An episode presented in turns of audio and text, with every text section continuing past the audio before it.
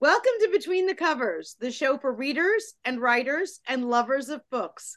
I'm Stephanie, and I'm a publisher at Red Penguin Books, where we publish books of all types and genres. So, whether you have a manuscript all ready to go, a book still stuck in your head, or even 300 pieces of loose leaf shoved into a drawer, visit us at redpenguinbooks.com and unleash your inner author.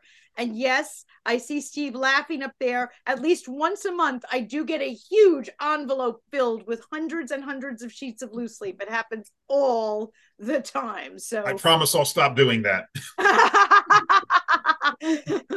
My assistant really hopes that's true. well, our first guest today, um, Steve Reger, is the author of the Stormfront, which is the book one of the Stormstrong trilogy. And our author writes The year is 1618, and the Christian world stands once again on a knife's edge. The once great Ro- Holy Roman Empire, like most of the rest of Europe, is divided along religious, political, and economic lines, pitting Catholics against Protestants, princes against monarchs, and the rich against the poor. And a war unlike anything Europe has ever seen is growing increasingly inevitable. Destined to be caught up in the coming conflict are two very beautiful but very different women. Lacey Atlantis Vanessa von Stormstrong is the only child of a wealthy Catholic archduke, while poor Sarlatová is a Protestant thief who knows practically nothing of her past. These two strangers share a strong faith in the same God, but their respective attempts to find peace in a world dominated by violent and powerful men will lead them straight into the abyss of a war that will tear Europe apart for the next 30 years. Ooh, author I love the way you read that. oh, I'm glad. Please welcome author Steve Reger. So glad to have you. My pleasure. Thanks for having me.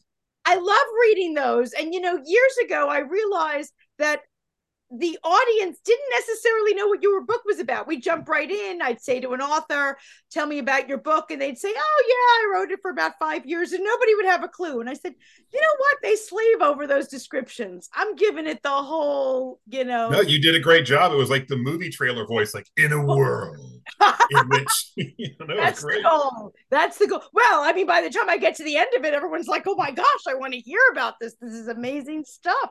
So now you can tell me how long it took and what inspired it and all that other good stuff. Uh, well, it took um, it took me a little over a year to write. Um, I recently retired from a 30 year teaching career and had had always wanted to write and now had the time. Um, the inspiration really came from I, I had this crazy idea of mixing different literary characters that might not normally come across each other. You know, I thought, well, what would happen if King Arthur met Sherlock Holmes? And the one that I kept coming back to was, what if Robin Hood met Van Helsing, the, the, the vampire slayer? And I thought, well, that would be an interesting meet. And then for some reason, both of the characters became strong female lead characters. So the, the Robin Hood character was the genesis for Charlatova, my, mm-hmm. my poor bohemian Protestant. Mm-hmm. And the Van Helsing character became from Van Helsing to Vanessa. Ah. And then it went from Van Helsing to a number of iterations, and then it settled on Storm Song, and it it really just kind of took off from there. And um, it's it's it's been a, a blast to, wow. to, to to write these characters. They, I mean, they've become a part of my life. Fantastic. Were you a history teacher, religion teacher? I, I was. I taught. Uh, I taught world, European, American history for thirty years. Um, I was retired for all of about six months, and then came back out of retirement. I'm currently teaching American literature at a private school here in Cincinnati, and that's that has been wonderful too. And getting to teach literature while I'm simultaneously attempting to make my own six months. Retirement lasted a whole six months. Huh? That's more than Tom Brady. Uh, I lasted longer than Tom Brady. That's very true. Was was it the dog you had to get away? What? no, it was the it was the school district that both of my boys attend, and they had a particular need, and they they begged very well, and uh, I was a sucker. I can't say no, so I said, "Sure, of course, I'll do it." Um, and and and, and it, it's been it's been a blast. So I'm absolutely thrilled that I made that decision. Oh, I'm thrilled for you. Now, this is a whole trilogy. Is it yes. all finished, or we're just up to book one? I don't mean just. Believe me, I know it no, goes no. novel. Yeah, I am. I am halfway through the sequel right now, Storm Surge, and I hope to have it available to come out sometime this summer.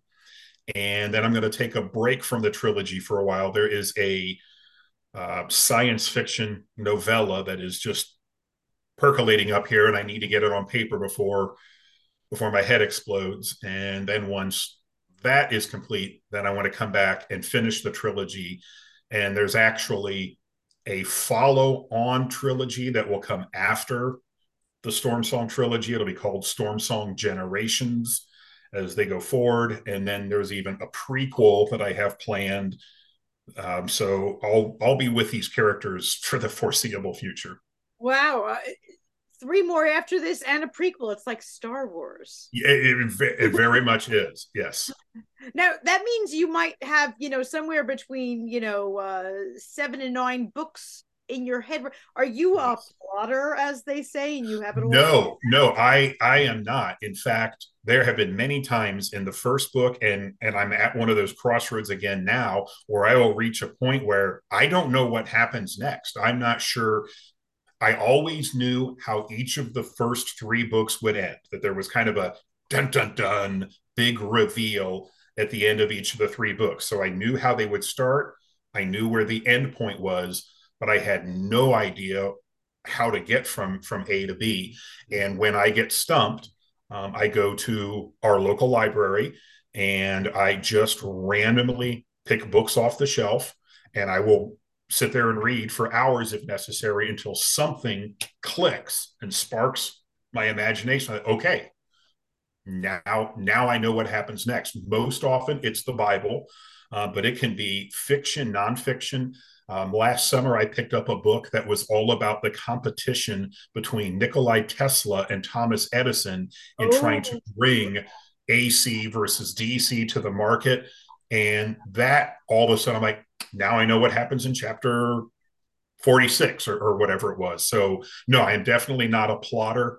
I have no idea what's going to happen in, in the next chapter, and I probably won't until I sit down. And right now, I'm reading um, a biography of Lewis and Clark, and I'm also reading a book about a Catholic exorcist um, and I'm also reading a couple of fiction novels. So at any given point in time, I've got three or four things I'm reading, and invariably one of them will do that for me.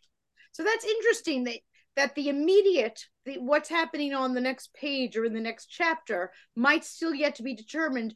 Yet you know, one book in that this is a trilogy. That mm-hmm. there's a trilogy after it and that there is a prequel to come. I'm so glad you said that because, you know, people think that there's a serious, you know, either I know everything, what's on the next page, including the next nine right. books, or I know nothing.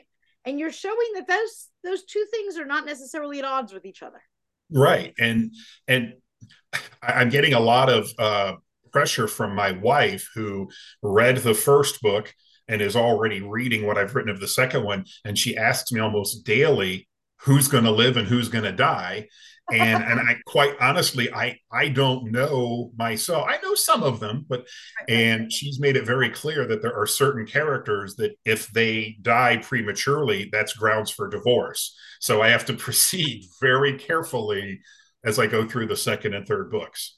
Yeah, yeah. So if you're a little mad at her, that's right. That's what I told her. It's like George R. R. Martin. I said, and anytime you know you make me mad, I kill a Stark.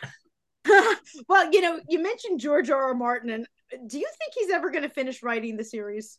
I hope so. I mean, I've been waiting for years. Um, I just finished reading one of the the prequels, Fire and Blood.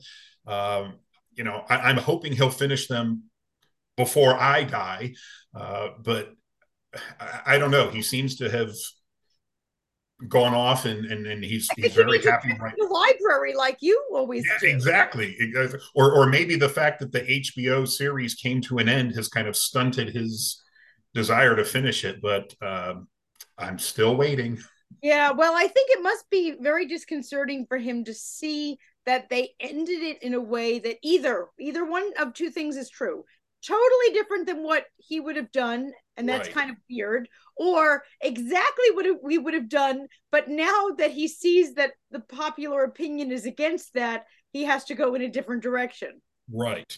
And and, and if he doesn't go in a different direction will that affect sales? Because we already know what's going to happen um, so yeah oh it must be horrible for him. The price of it fame. horrible. Oh, just, I, I, I weep for him yeah, it, it is a little hard. I, I, I guess I should have said feel sorry for. That's a little. Yeah, I, I think he's going to be okay. A little overstatement. So, a teacher, you retired and started writing, and then you went back to teaching. So now you're juggling both. You just don't sleep. Yes. Yes. Um, well, I'm, I'm not teaching full time, and that there's a you know there's a huge difference between teaching full time where it's all encompassing and you know just teaching a, a class or two um, and and it's at the same place that my boys attend, so I can take them in the morning, drop them off, go over to the coffee shop, write for a little bit, go teach class, come back, write for a little bit, and then pick them up. So it's um, it's it, it's worked out very well so far. Fantastic. Tell me a little bit about world building for you because you're really sitting right there on the edge of yes research and fiction. You know, yes. because the research is not going to tell you everything. So tell me how you manage that. Well, first of all, it was uh, I selected a time period that fit two criteria perfectly. One, it was one that I knew a great deal about because I taught it. And two, it's one that nobody else knows anything about. So I can get away with whatever I want. Mm. I hmm. can, you know, yeah, this castle was in Berlin. Sure, it was. I mean, you know, nobody really knows. Um, I also have a, a very strong German heritage. Both sides of the family are German, so it it just naturally lent itself to you know I I know these places. I I I'm you know I've seen this. Been I I understand this. Um, so the world building was really rather easy because I'm using real people, real battles, real events um, real locations, and I've just interjected into that then my fictional characters. So they're interacting with the actual Holy Roman Emperor and these generals, and um, 80 plus percent of the characters in the trilogy are authentic. So it's it's a little bit historical fiction, but then I've also brought um, a level of low fantasy into it as well. So it's historical fantasy, but also with a lot of research and nonfiction elements in it as well. Have you ever gotten to a point that you forget yourself, which is fantasy and which is fiction? No, but I have gotten to the point. I said this to my wife the other day where I've lost track of where everybody is. Mm. And I have to go back and do research on my own book and then sort of like, wait, wait a minute where where did I leave that general and where's the emperor right now? And I and it, it's getting a little out of hand trying to because I keep introducing new characters as previous ones die off naturally or unnaturally. So every once in a while, I do have to kind of take inventory of who's left, where are they, and how close am I to getting everybody on their character arc to get where they need to get by the end of this book because I've got an exact specific number of chapters. Each of the three books will be precisely 60 chapters for, for a reason. So I know I have a certain limited amount of space to move everybody around. Gotcha. Am I allowed to know the reason for the 60 chapters? Oh, yeah, absolutely. It's it's it's you know no no secret. It's the the main character, the character that you meet on the first line of the first page of the first book, will also be the character that you will see on the last line of the last page of the last book. And between those two moments, she undergoes a 180 degree character arc. She Ooh. is in every way different from the person you first met.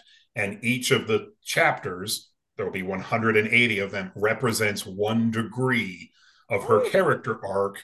So that by the end of 180 chapters, Vanessa is no longer remotely like the person that we had met on page one of book one.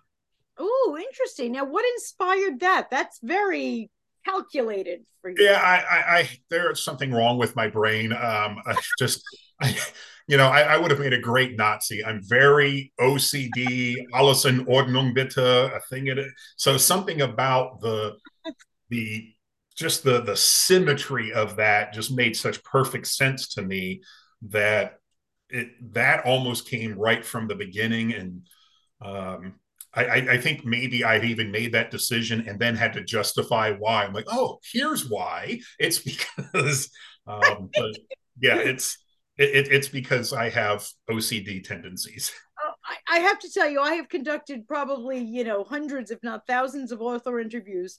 You are the first one ever. Well, twofold.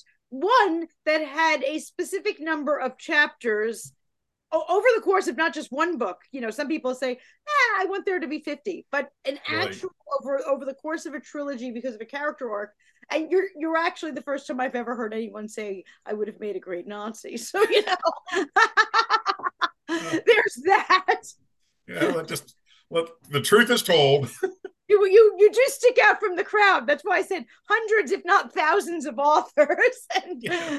and never. I don't know what that's going to do for book sales. That might Exactly. well, you know, among some segments, it might do very well. Yeah, that's true. That's true. Not the segment that I'm trying to reach. I understand. So we'll, yes. we'll delete yes. that one. All right. Now you were saying about um remembering where your characters are. So I guess there's no room in your house with a giant whiteboard and post-it notes and a map of Europe and none of that, huh? No, no, my my house is is dominated by my two boys. Every room in the house is a playroom we we think we have a dining room a family room an office. In reality we have lots of playrooms.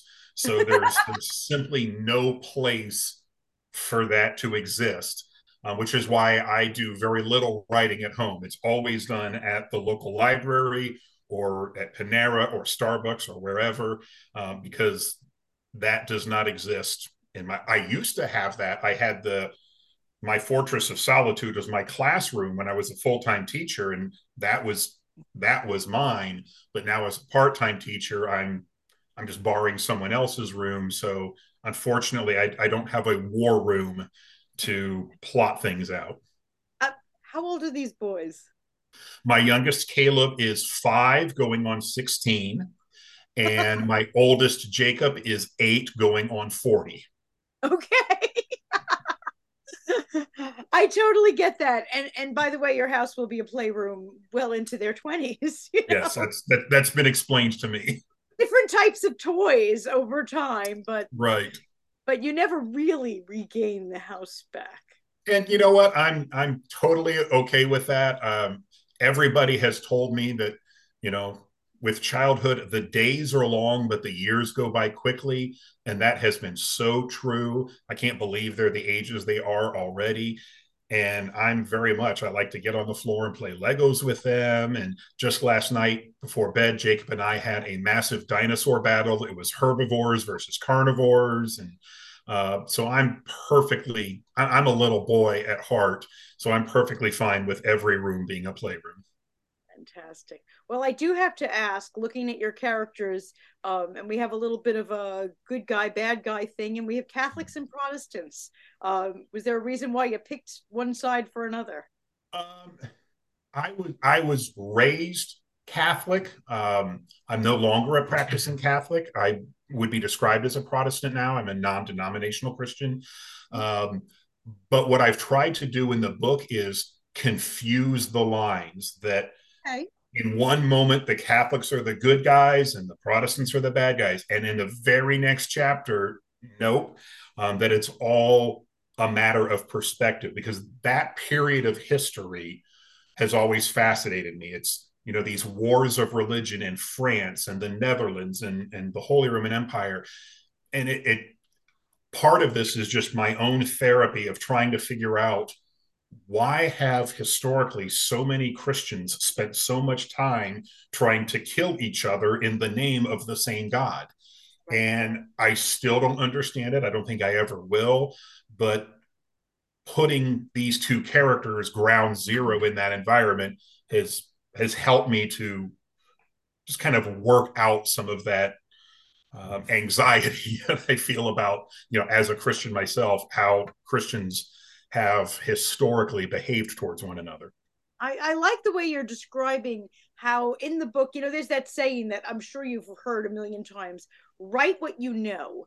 And yes, what you just said really so much points to writing what you know even when one is writing about 1618 in Europe with you know these strong female protagonists another person might say well he didn't write what you you know and i love what you just said about even this religious aspect you are writing what you know and you're yes. writing what has actually been you know uh, like a thorn in your your mental side shall we say over yes. the years and i really like that you said that it that. has been very cathartic working out uh, a lot of this and an unintended consequence of this is is that it has massively deepened my faith in God and improved my relationship with God.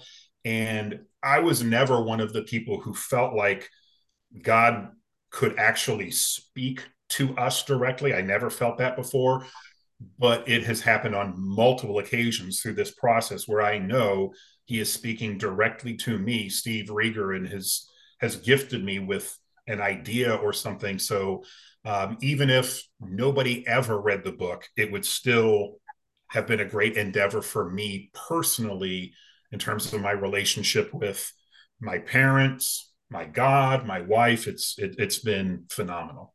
That's that's huge. I am so glad you said that because often people think, okay, a nonfiction writer gets that kind of a but no this is through fiction mm-hmm. and it's, it's fiction that is has deepened your faith improved your relationships helped you as a person to evolve and grow just as you're having your characters on a character arc.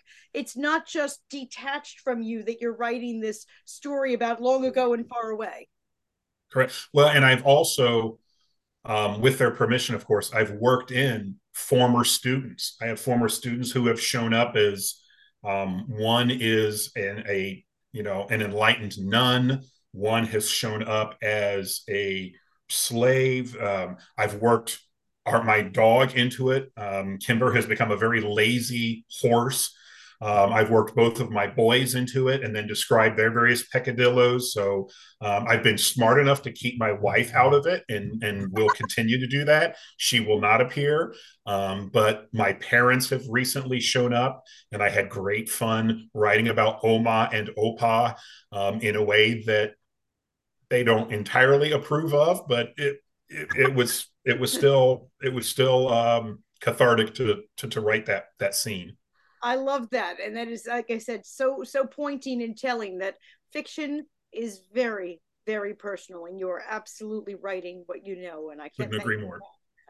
Our next author certainly is writing what he knows. Uh, Brian Vukadinovich is the author of Rogues in Black Robes Destroying Lives and Committing Crimes with No True Accountability.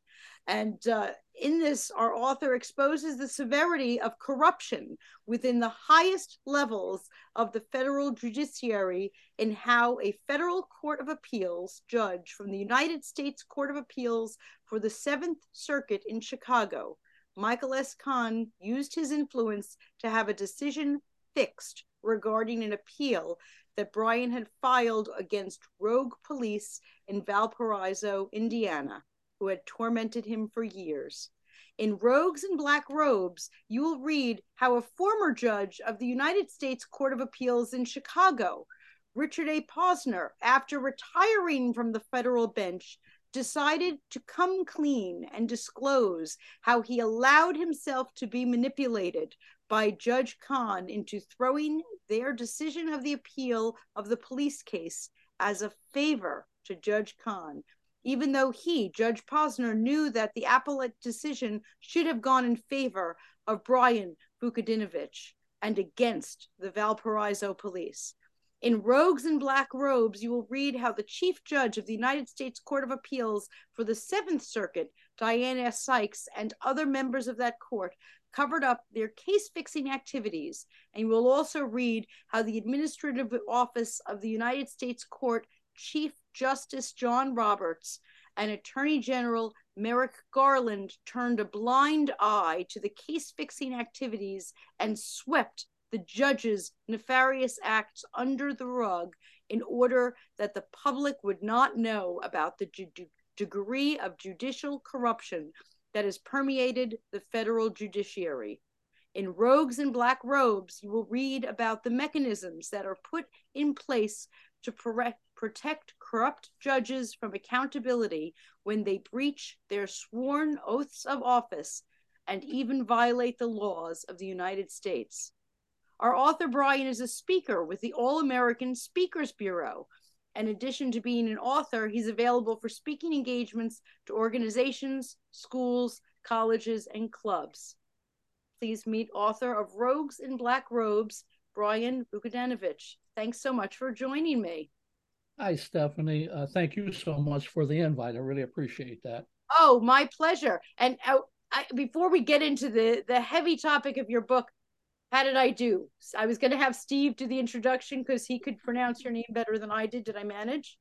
You did absolutely oh. fabulous, as you always do. Being my publisher of the book, uh, I, all I of the try, things. I try. But uh, we were talking with with Steve about books that are personal. It could not get any more personal than this book.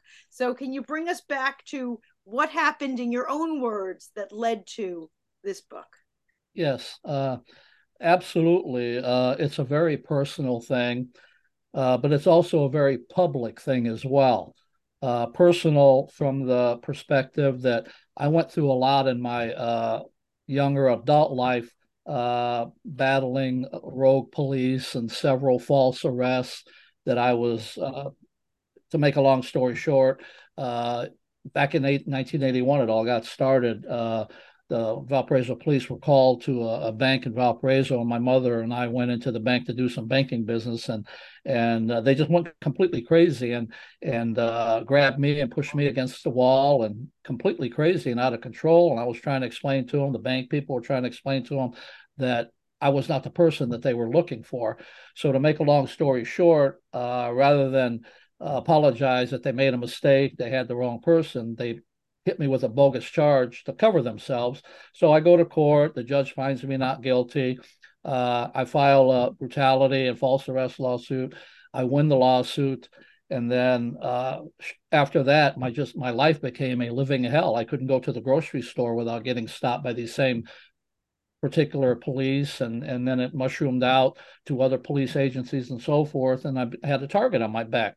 So then, at some point, we had a, a we had a jury trial in uh, Hammond, Indiana, in federal court, and the judge there, James Moody, he wouldn't allow a lot of the uh, evidence that I had. I actually had a tape recording where I taped the police, where they were. I caught them on the tape where they were laughing about arresting me and uh, made some comments that were just really, really out of line, and clearly showed that that it was a bogus arrest and so forth. And the judge Moody wouldn't let me uh, admit that into the into the uh, trial. He wouldn't let the jury hear that tape. And then I had a police officer who was actually on the Valparaiso Police Department. John Corus was his name. Uh, that that was actually one of the good guys. He was one of the good police. Uh, he was willing to come into the trial and testify about how he had heard the Valparaiso police scheming and how they were going to falsely arrest me and brutalize me and so forth. And again, the judge Moody would not let me put him on the witness stand. He would not let the jury know that there was a policeman on the inside who had information about how his associate police members in that department were scheming to falsely arrest me and, and brutalize me and so forth. So it just, uh, so then I took that. I took that into the appeal in the Seventh Circuit in Chicago, the Federal Civil uh, Circuit Court of Appeals, and then uh, you know I put everything in detail to them, and and they acknowledged that that uh, the tape recording was on the pretrial order. The, uh, there's a lot of legalese involved, and the pretrial order controls the proceedings and so forth. But then they said, then they said, well, but yeah, it was properly listed and it wasn't objected to, and it was an error. It shouldn't have happened. The judge shouldn't have made that ruling. But then they called it harmless error, that it was harmless, and that's that's the uh, signal right there. When the appellate courts use the word harmless error, what that means is you have proved your point, and the the court, the appeal court, is not willing to take it to the step that it needs to take it to and reverse the case. Well, it's harmless error. It was no big deal. How could you say that not letting uh, the inside policeman testify that that was harmless, that that wasn't a big deal? So then they they uh, one of the problems in our country, many of our judges, probably the vast majority, are basically government type judges. Uh, it's very hard for the people in our country to win uh, cases against government agencies and, and corporations and so forth. The judges that are appointed to the judiciary all basically come from uh, a lot of them have been prosecutors, they've been city attorneys, they come from that government type sector and very few were actually civil rights lawyers and the like before they got on there that actually understand the other side of it. So that's why when they appoint all these judges, they put them on there. Uh, they put government friendly judges on there. And then when the person brings a case against the government, they have government judge uh, friendly judges doing, uh, making those kinds of rulings that they made in my case. So then to fast forward, I, I became friends. Um, well, I, let me back up just a hair. Uh, in in uh, March 2016, I represented myself in a in a uh, federal trial case, a jury trial.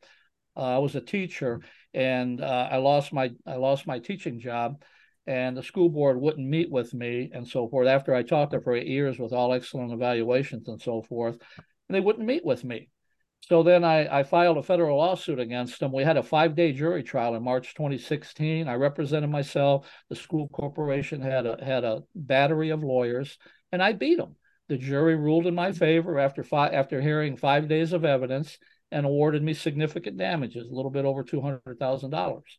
Well, it became big news and so forth. And then Judge Posner, who who was uh, actually one of the judges who was on the panel that that wouldn't uh, reverse Moody, that affirmed the rulings by Moody by not letting uh, the uh, tape recording information and the officer testify and so forth.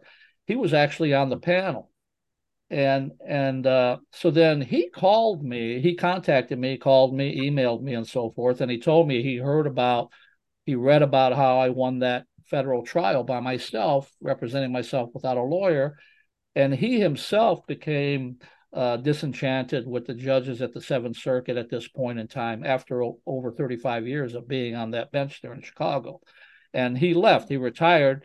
He made some public statements about how the judges at the Seventh Circuit in Chicago were mistreating the pro se litigants. I, and I, of course, was one of them uh, in my appeal. And he he made some uh, really uh, bad comments about them about how they were operating there and said, I've had enough.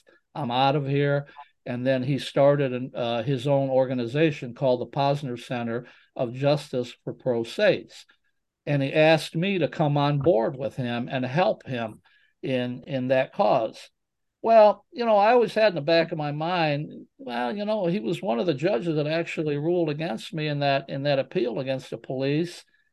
But he did make those public statements about what was going on there at the Seventh Circuit and came out and, and admitted that he saw the light and so forth. He didn't like it, he said publicly.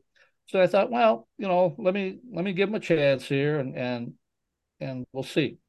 So then I thought about it, and then he um, I agreed to come on board with him and then uh, we actually became pretty good friends. He invited me several times to come up and have lunch with him and so forth, and in Chicago, and and we had some meetings and so forth, and and uh, then he appointed me as the executive director of the Posner Center of Justice.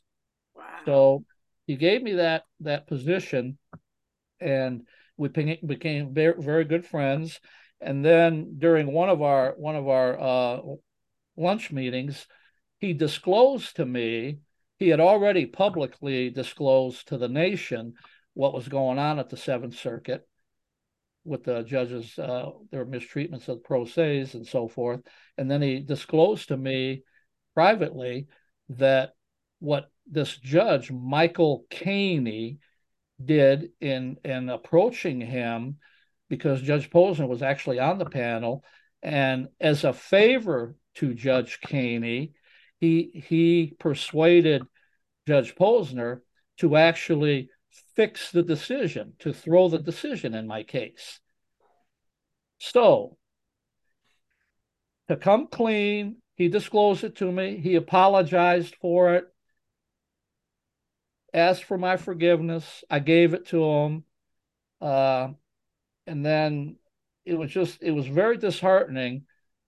But he did, after 35 years, publicly admit that what was going on at the Seventh Circuit with the judges was wrong. And he, he disclosed it to me, what happened in my case. So then I filed a judicial misconduct complaint against Kanne with an affidavit, and I stated in the affidavit that Judge Posner disclosed to me that that uh, Kanne had him, Judge Posner, fixed the decision in the appeal and so forth.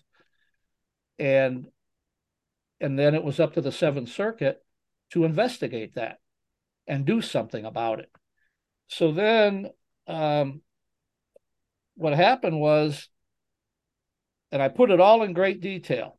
So then the chief judge of the Seventh Circuit, her name is Diane Sykes, in September 2021, she filed an order dismissing the judicial misconduct complaint, stating that, well, uh, it was it happened a long time ago, and and, uh, then she actually put in the order, and why, why didn't uh, why didn't uh, Vukadinovich uh, bring this to our attention long before that he did?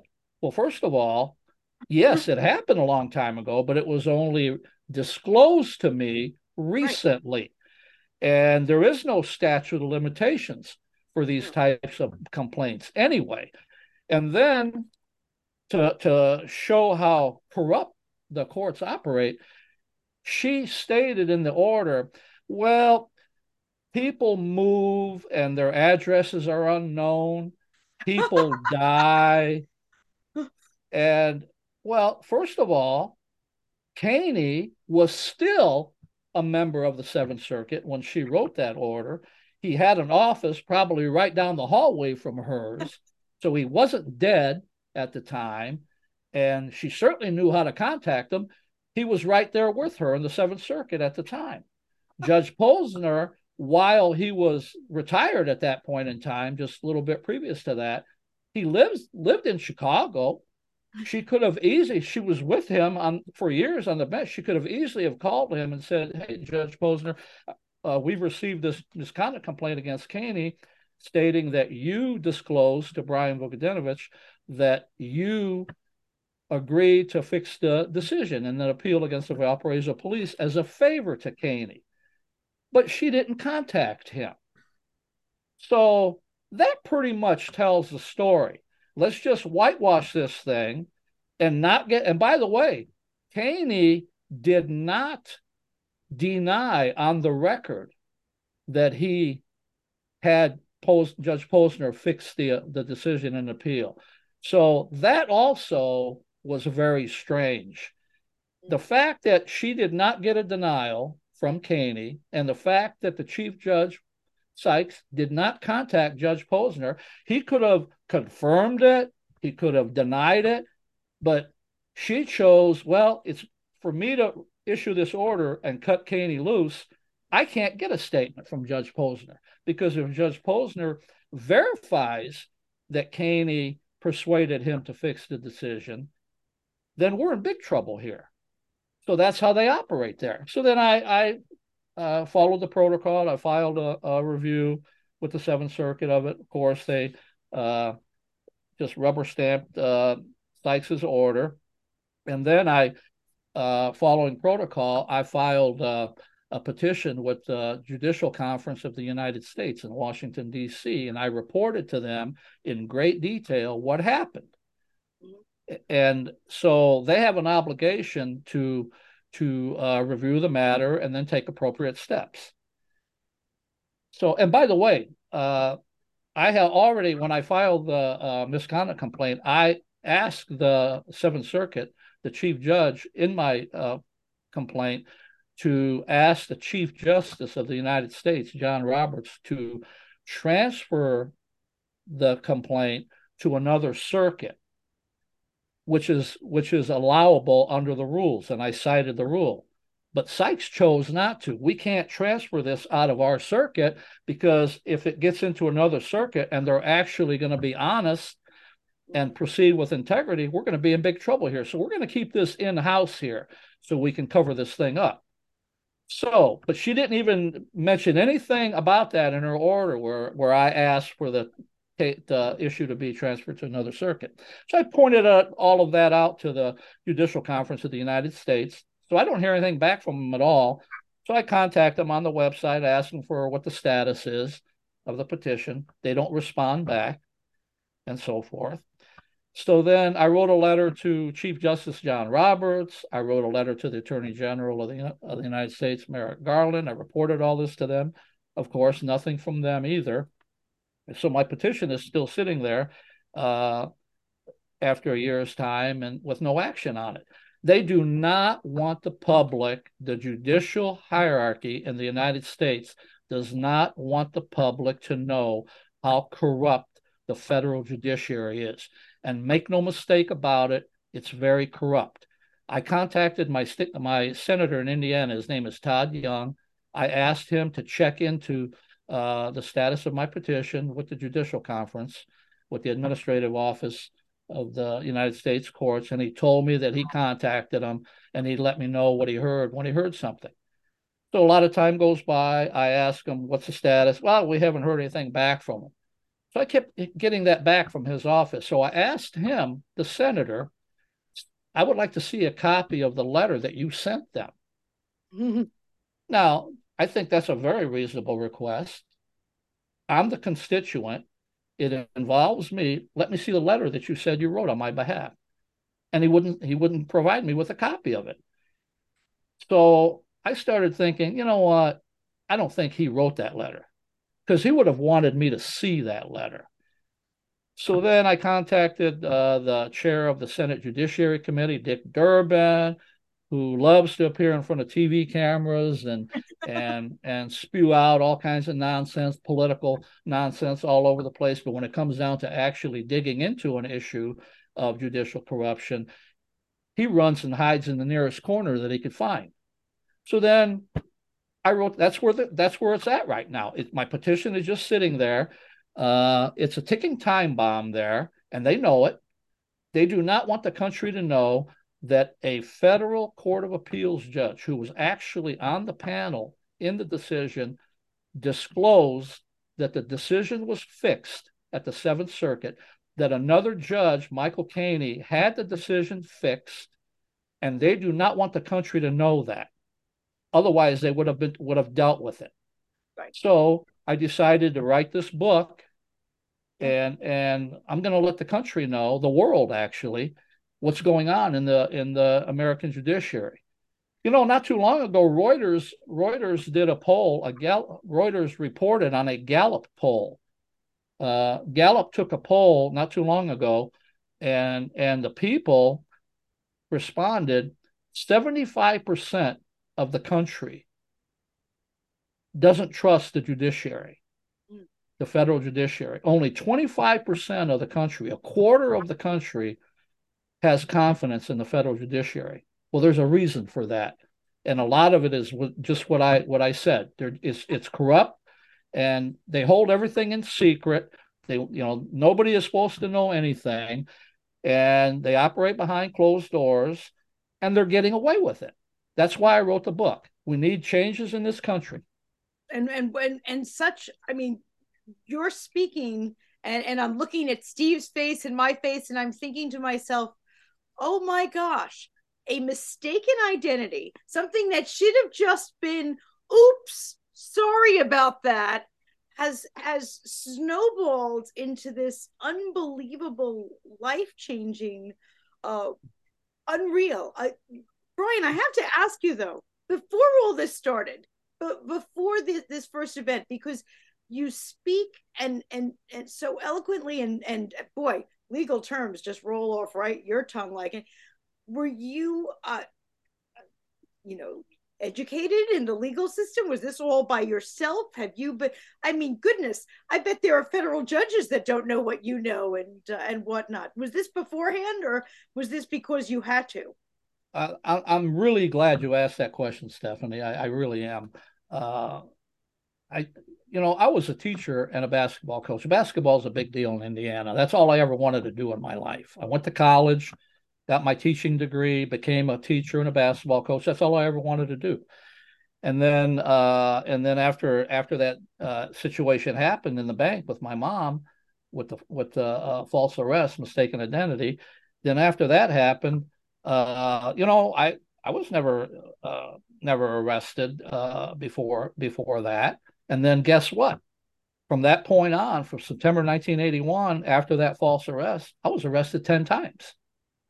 Can you believe that? It's just almost unbelievable. Oh I went God. from never never being arrested to to becoming a teacher and a basketball coach, and then after a bogus false arrest, then I'm arrested ten times. Pure retaliation. And then when I brought it into federal court, the judge, the federal judge, uh, Moody, wouldn't allow the evidence to come in.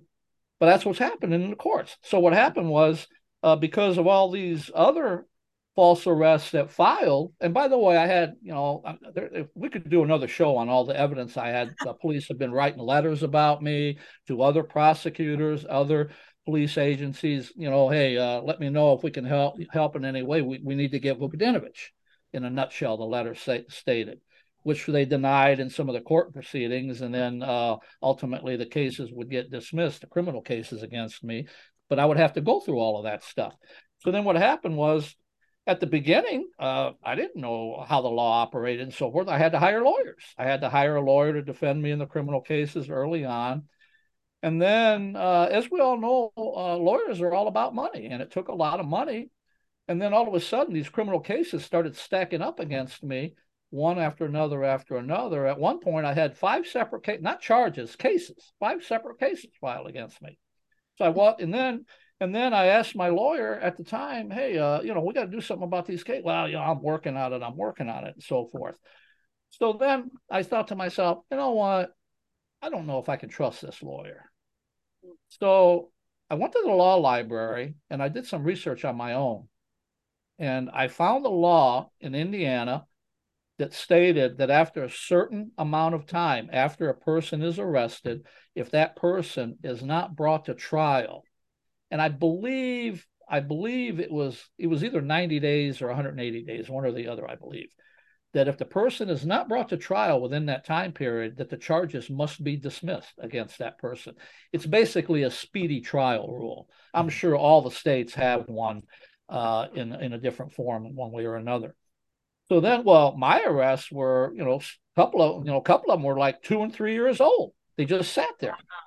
That that was part of the plan. The police, let's get all these charges filed against him. He'll get fired from his teaching jobs. His life will be a holy holy hell for him, and so forth. So that was the game that was being played. So then, after I after I found out about that about that rule in Indiana, I went to my I, I went to my lawyer, walked into his office, walked in and I said, listen, I said, I have a question for you. I, I said, you know, I've got all these pending charges against me and you haven't done anything to, to get them dismissed. And, and I want you to answer a question for me, a simple question. I did some research and I learned that there's a law in Indiana that after a certain period of time, that the, if the person isn't brought to prosecution, that the charges must be dismissed after a certain point in time. And my and all of these charges have well passed that time period. Uh, so am I correct in in my interpretation of that rule? Should these charges be dismissed then according to the rule? And he said to me, these were his exact words. Well, it's not that easy. I, I said, I did not ask you if it was easy. I asked you if I was correct, if if that's what the rule was, as I stated it. Well, it's not that easy. So I said to him, I gave him a directive. He's my lawyer. I'm the client. I'm paying him. I gave him a directive. I told him, you will now file immediately motions to dismiss under that under that rule to dismiss all of these cases against me. And I said, Are you going to do that? And he said, Well, it's not that easy. We had that talk again. So I said, Look, here's the deal. I said, if by tomorrow, by the end of the business day, if you do not file the motions to dismiss based on those on that rule, then I will file the motions on my own. And his, I'll never forget his exact words to me. You're not filing a damn thing.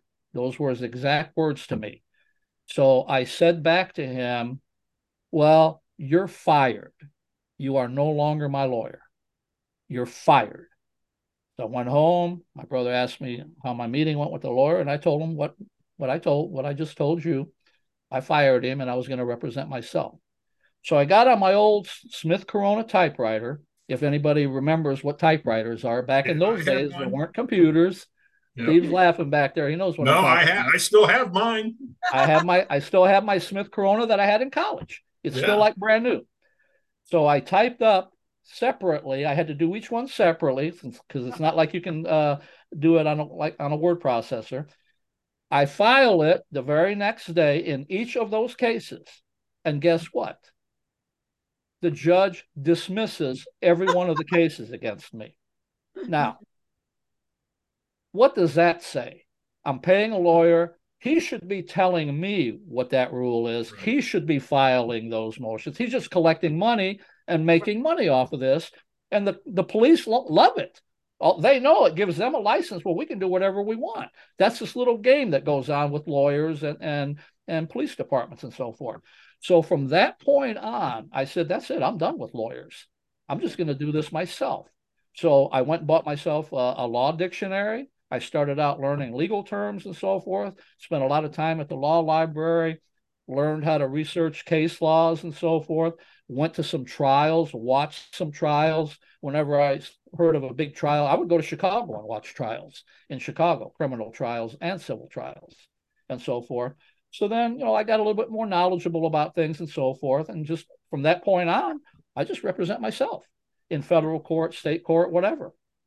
So, you know uh, what this I apologize for interrupting, Brian, but you know what this sounds like? It sounds like the experiences of Joseph K. in Franz Kafka's The Trial.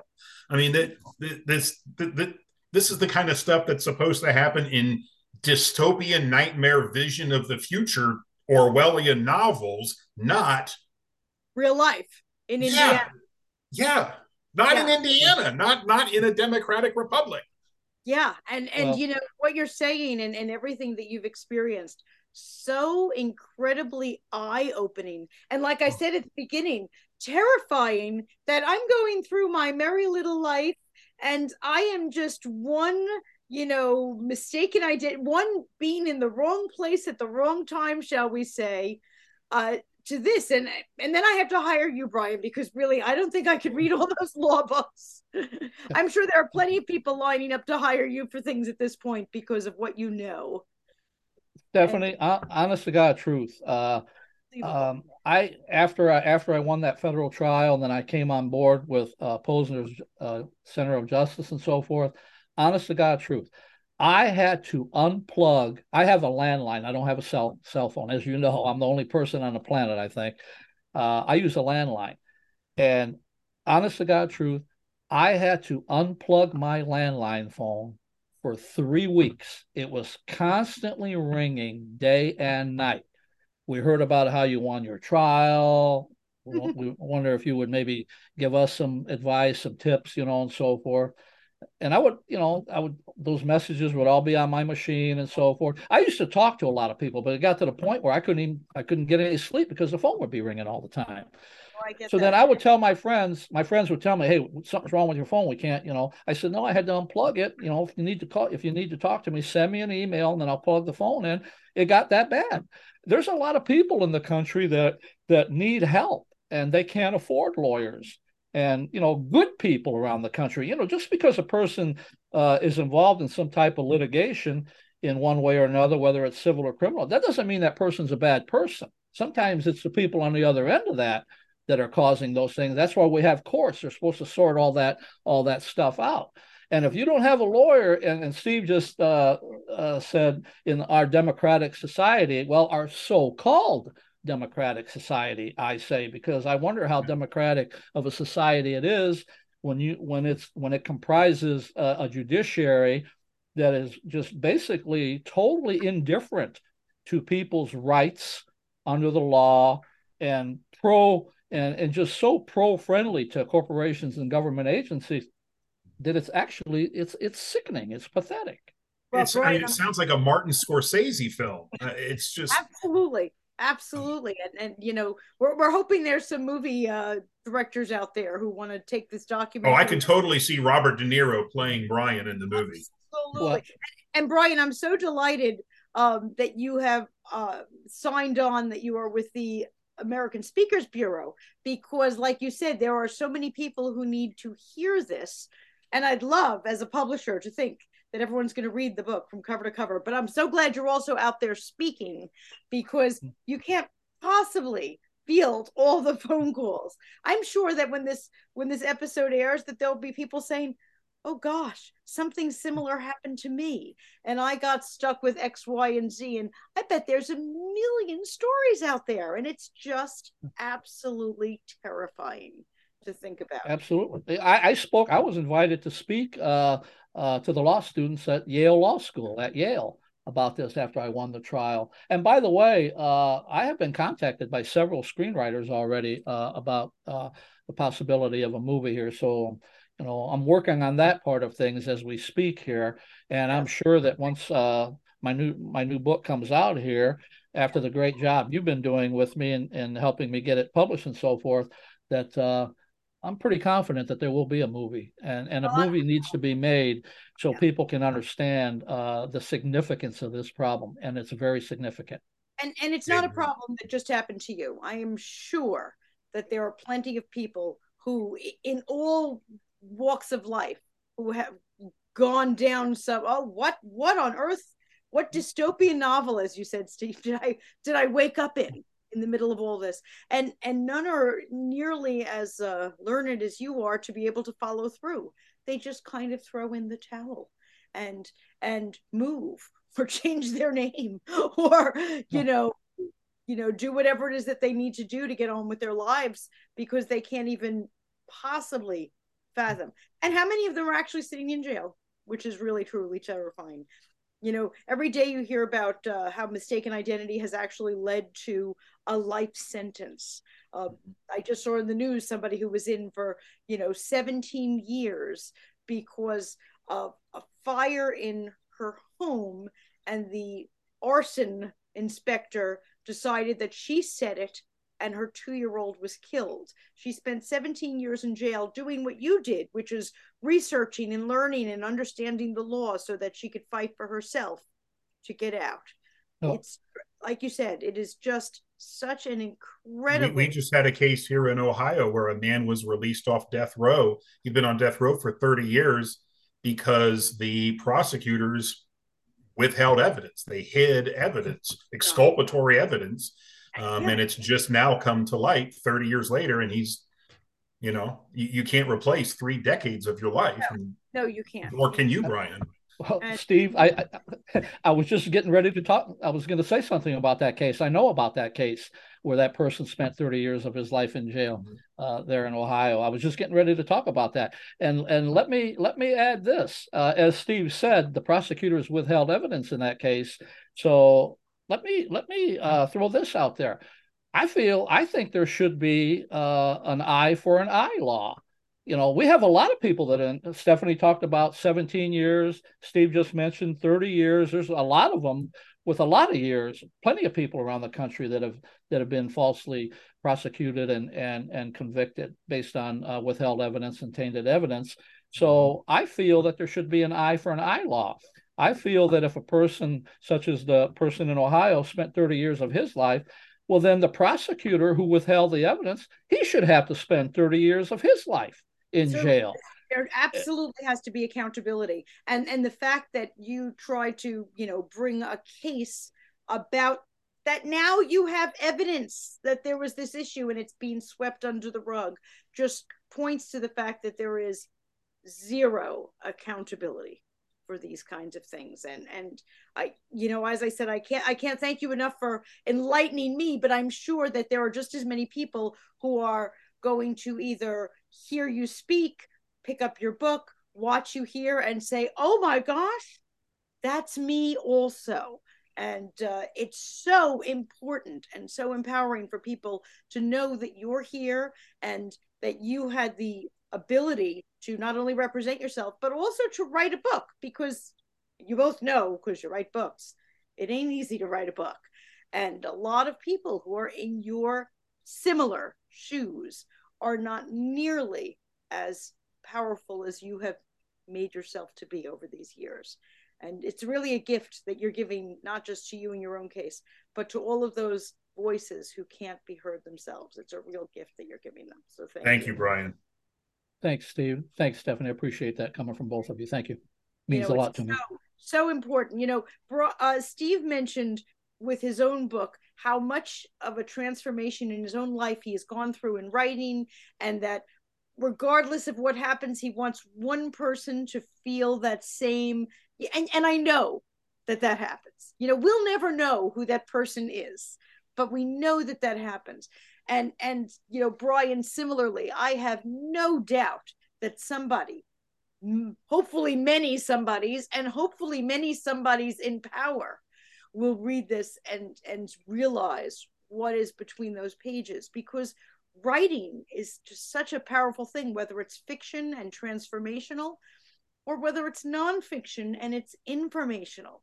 It's just so important that your books are out there and touching people both of you. It's just a huge gift. You know people think you write and you're all alone and it's it's kind of almost a selfish act that you're writing and it's for you no you're writing for other people and that is just just so huge uh, i do want to ask the two of you before we we sign off about who you want to read your book i always say i want everybody to read your book but if you could describe for us you know, so that people who are listening say, oh, that's me, or I know somebody, or I want to buy that book for somebody right now.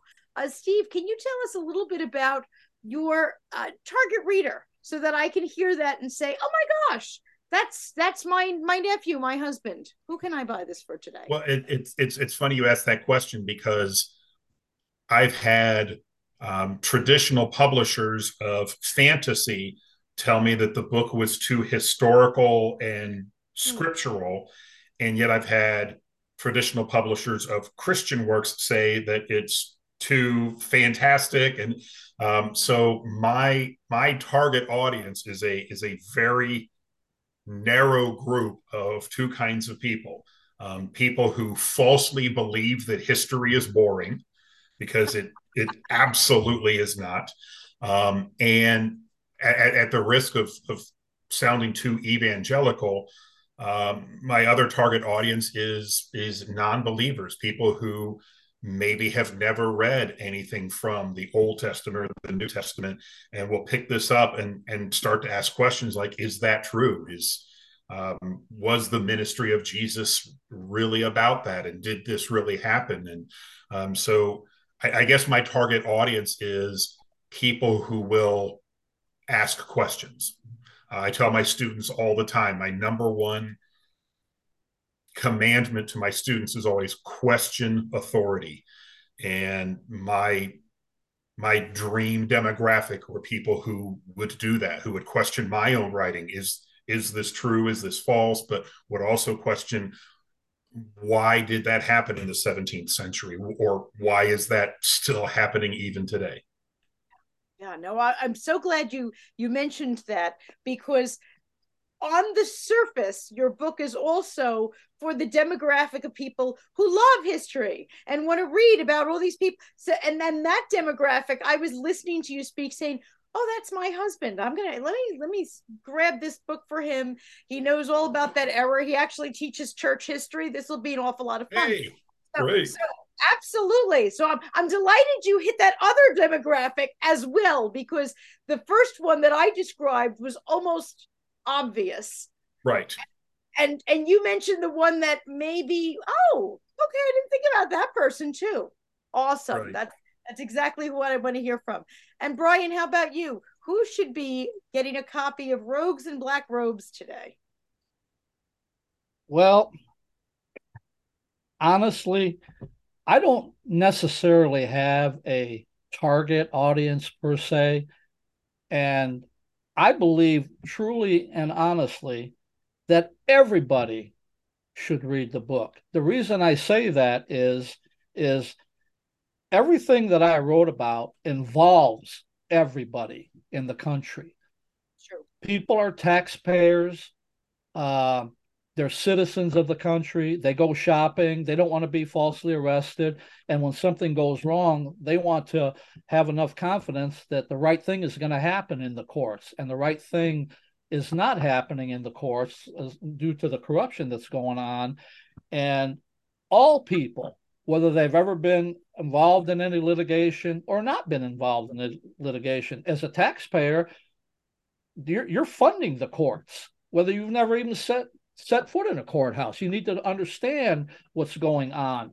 Uh, kids in school are taught we have a constitution and so forth. And but yet when uh, when something happens in your life, sometimes that constitution isn't being followed by the judges. So you know, in a way, you get brainwashed a little bit in school. You know, they don't tell you the reality. They don't tell you in school. We have a constitution. We also have corrupt judges who don't want to follow the constitution and so forth. So my book touches on on all of these aspects of life and the only way the reason i say everybody should read it is because the only way that we're going to effect change in this country is for for the country to get behind the concept of of judicial fairness we demand judicial fairness in this country and the people need to contact their elected representatives and so forth, uh, court administrators, when they find things out, such as what, what I'm writing about here, what happened to me, and demand that we have change. The, the members of the Senate Judiciary Committee actually have power where they can actually bring those judges in and, and investigate them and actually take steps to even have them impeached or disciplined in some way. So if the if the Senate Judiciary members receive a lot of uh, information from the public at large, then we can affect change. That's why I'm hoping that you know a lot of people will read it and and and say to themselves, you know what, we have a problem here, and we need to do something about it. So I don't really have a targeted audience. It it, it could be for anybody who cares about fairness in our country. Makes sense to me. And let's hope Amen. that they and or watch the movie because that's what we're hoping for also. Well, for both of you, you've been amazing, and I'm so excited to get to meet you and mostly to get to share your books with our audience. So thanks for joining me today between the covers. Thank you.